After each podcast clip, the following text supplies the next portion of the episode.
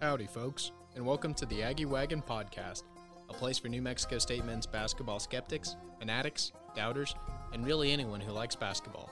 I'm your host, Stephen Wagner. Let's shoot the breeze. Hey, howdy, hey, y'all want some chicken today, or how about a cardinal instead? Just kidding, because I just learned as I was recording this that the Aggies' first WAC road game of 2022 at Lamar Thursday in Beaumont has been canceled due to Lamar not having enough eligible players because of virus issues in their program. So the Aggies' next contest will be Saturday at UTRGV at 6 p.m. Happy New Year, by the way. But now that the breaking news is out of the way and I avoided burying the lead, let's dive right into some WAC conference headlines since our last episode because we have definitely got some things to catch up on and we've got a very busy day ahead of us. So, as you all know, the Omicron variant of the SARS CoV 2 coronavirus has caused dozens of college basketball games to either be canceled or postponed, and some high profile programs like UCLA have gone almost a month since they played their last game. Thankfully, the COVID bug hasn't hit the NMSU roster yet, although associate head coach James Miller missed the Chicago State game in COVID protocol but we're beginning to see games around the WAC impacted by COVID as well. The Aggies were originally scheduled to begin conference play at Seattle on December 30th, but COVID issues in the Redhawks program caused that game to be rescheduled to February 21st, still at Seattle. New Mexico State's Thursday night game against Lamar has now been completely canceled. After Lamar had COVID issues, they also had their previous game postponed against Stephen F. Austin uh, because of more COVID issues in Lamar's program and they played their last game against Sam Houston State with only eight available players due to COVID, which certainly doesn't make things much easier for a team that I've projected to finish second to last in the league and hasn't won a game against a Division One opponent this season. The WAC also announced that if a basketball game is canceled due to COVID related reasons, that the school's administrations will attempt to reschedule. The game will be considered a no contest rather than a forfeit if the schools cannot find a date, and schools must have at least seven players available to play and one coach. The Aggies game against Lamar will be considered a no contest as far as overall record and net rankings go, but NMSU will be credited with a forfeit win and Lamar will be credited for a forfeit loss as it relates to seeding for the WAC tournament.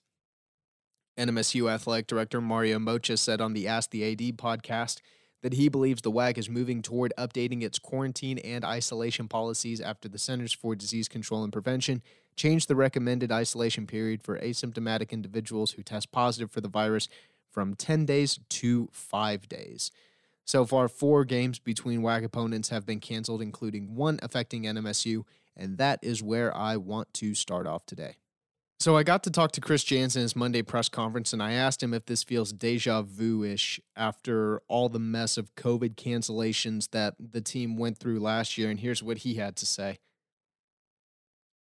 Certainly, there's some similarities, but um, what I keep reminding myself and others around me that you know we're sleeping in our own beds and we're not in Phoenix and you know, so that that makes it a little more bearable.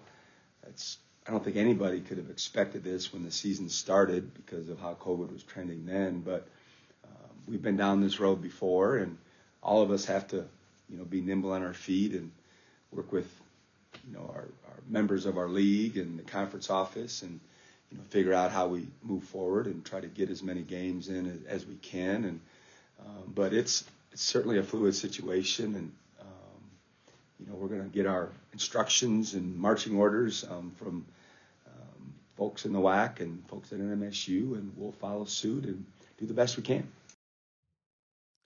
Now, at this point, the fact that more games are going to be canceled or postponed is inevitable. Forget what your opinion on the virus is. The fact of the matter is that this Omicron variant spreads incredibly quickly, although it appears to be more mild than the Delta variant. But as long as players and coaches continue to test positive for the virus, we are going to see a lot of games be canceled and postponed like we've seen already. And that is not fair to a lot of teams. It isn't. We're probably going to see something like last year where not all teams in conference play uh, end up playing the same number of games or have the same records, and that might create some sort of disparity uh, when it comes to tiebreakers and other conferences. It seems like the WAC has figured something out as far as crediting teams with forfeit wins and forfeit losses uh, as far as they relate to WAC seeding goes. Uh, but that might not be the case in every single conference. Um, and that could also affect potentially the conference's long shot chances of getting two teams into the NCAA tournament, even though, like I said, that is a great long shot.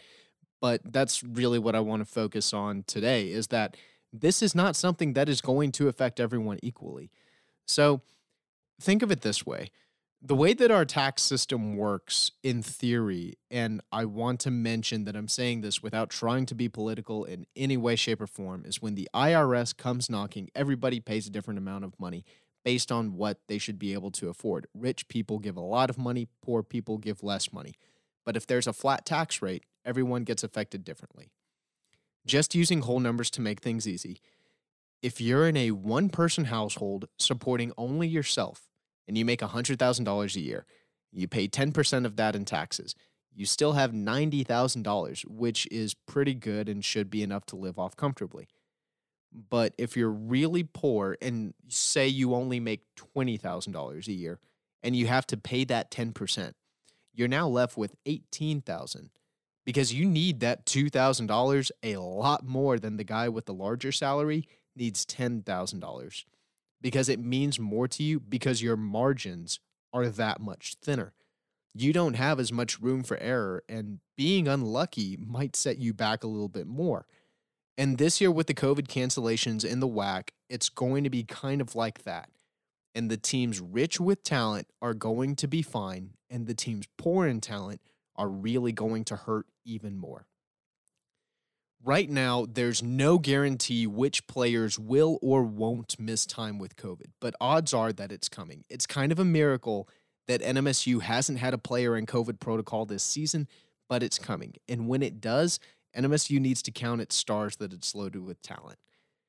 Who's to say that Jabari Rice, Johnny McCants, and Teddy Allen don't decide to go out to a restaurant one night, and it turns out their waiter has COVID, and all three of them test positive the next day, and they have to miss multiple games with what right now is 10 days in isolation, and Chris Jans has to play two or three WAC games without some of his best players.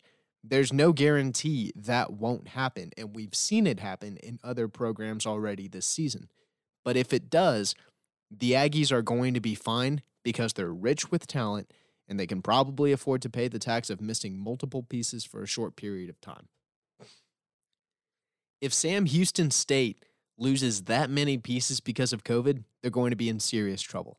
If Seattle loses that many pieces, it's bad news for them. And the same goes for Tarleton and basically every team that sort of falls between that 5 through 10 range in the conference that probably won't have a shot at winning the WAC, but has a shot to be competitive and maybe cause a little bit of chaos especially if they can get a good seed going into the WAC tournament and they can get some good matchups. Those schools aren't as rich with talent. They need that $2,000 a lot more than the Aggies need that $10,000 if they want to have any sort of chance at getting a decent seed in the WAC tournament because the Aggies have a lot of disposable income.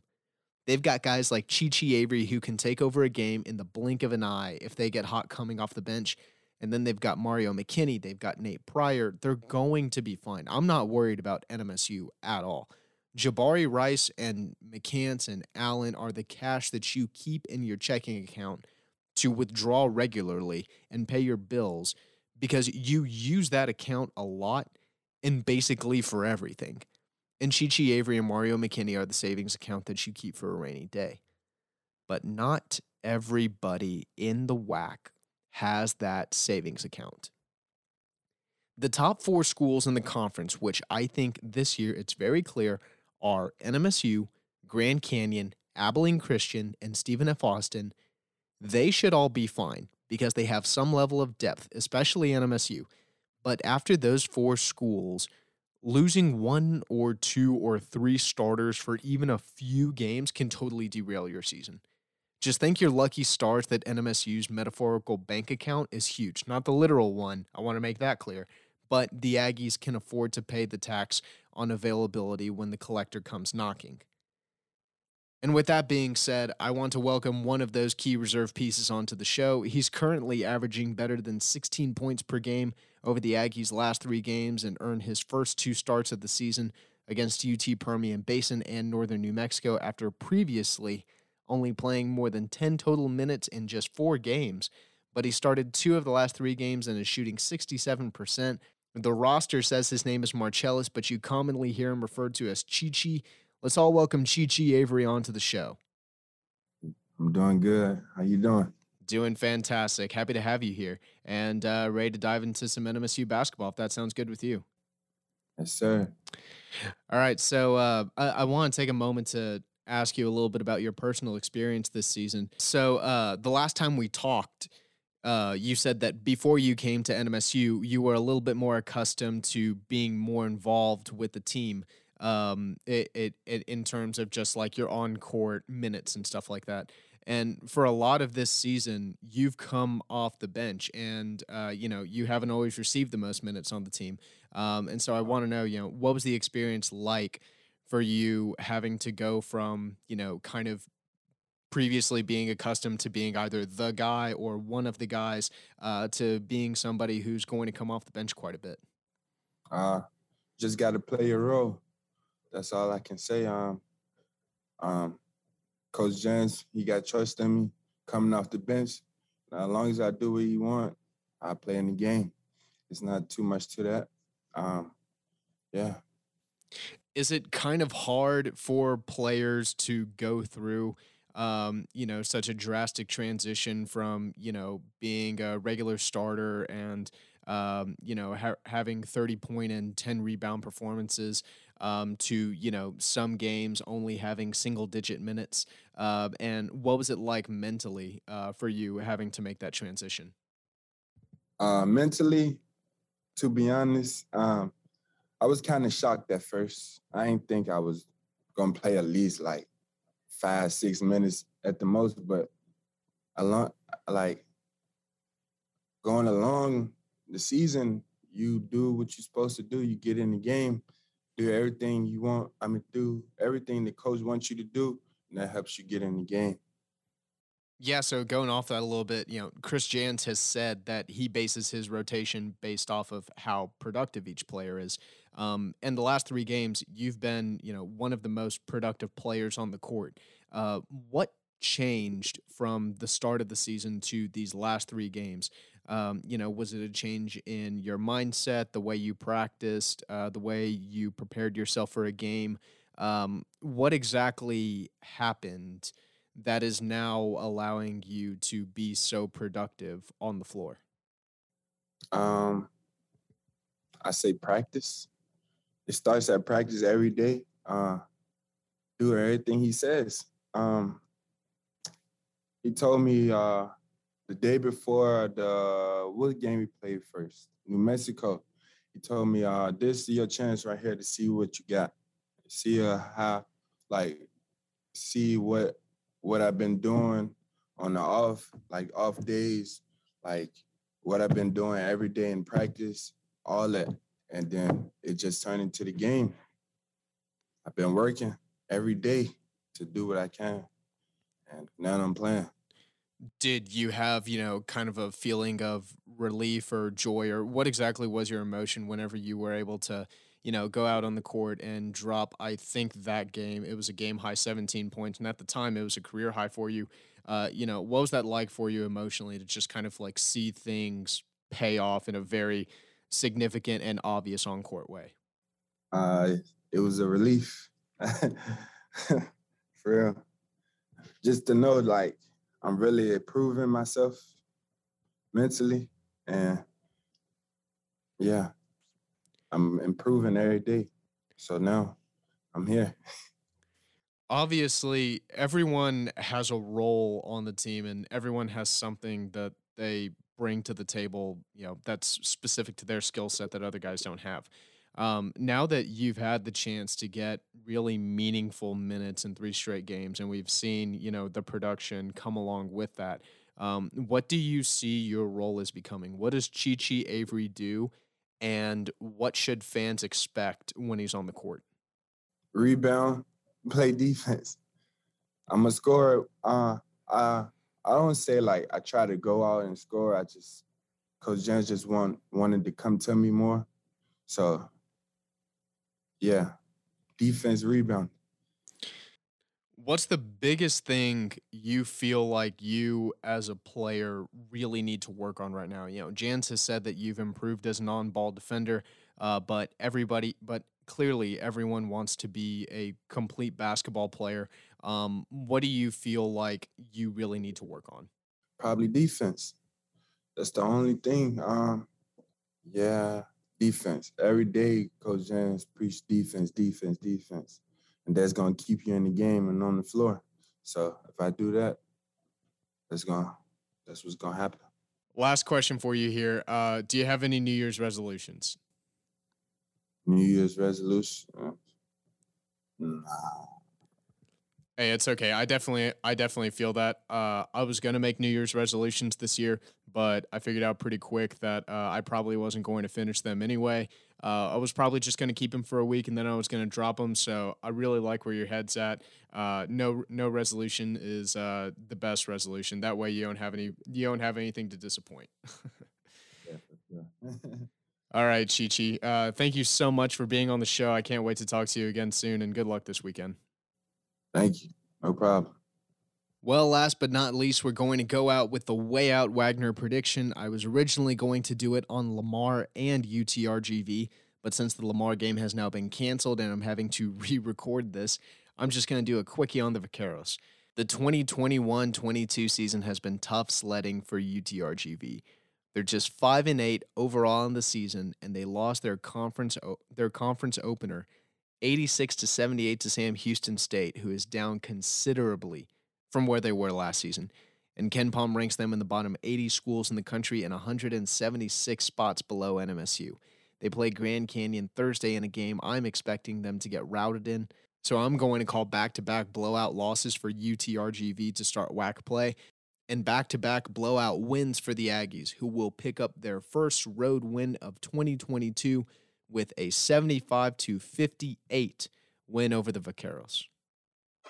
Folks, that's it for season one, episode eight of the Aggie Wagon podcast. Again, I'd like to thank all of our listeners for tuning in.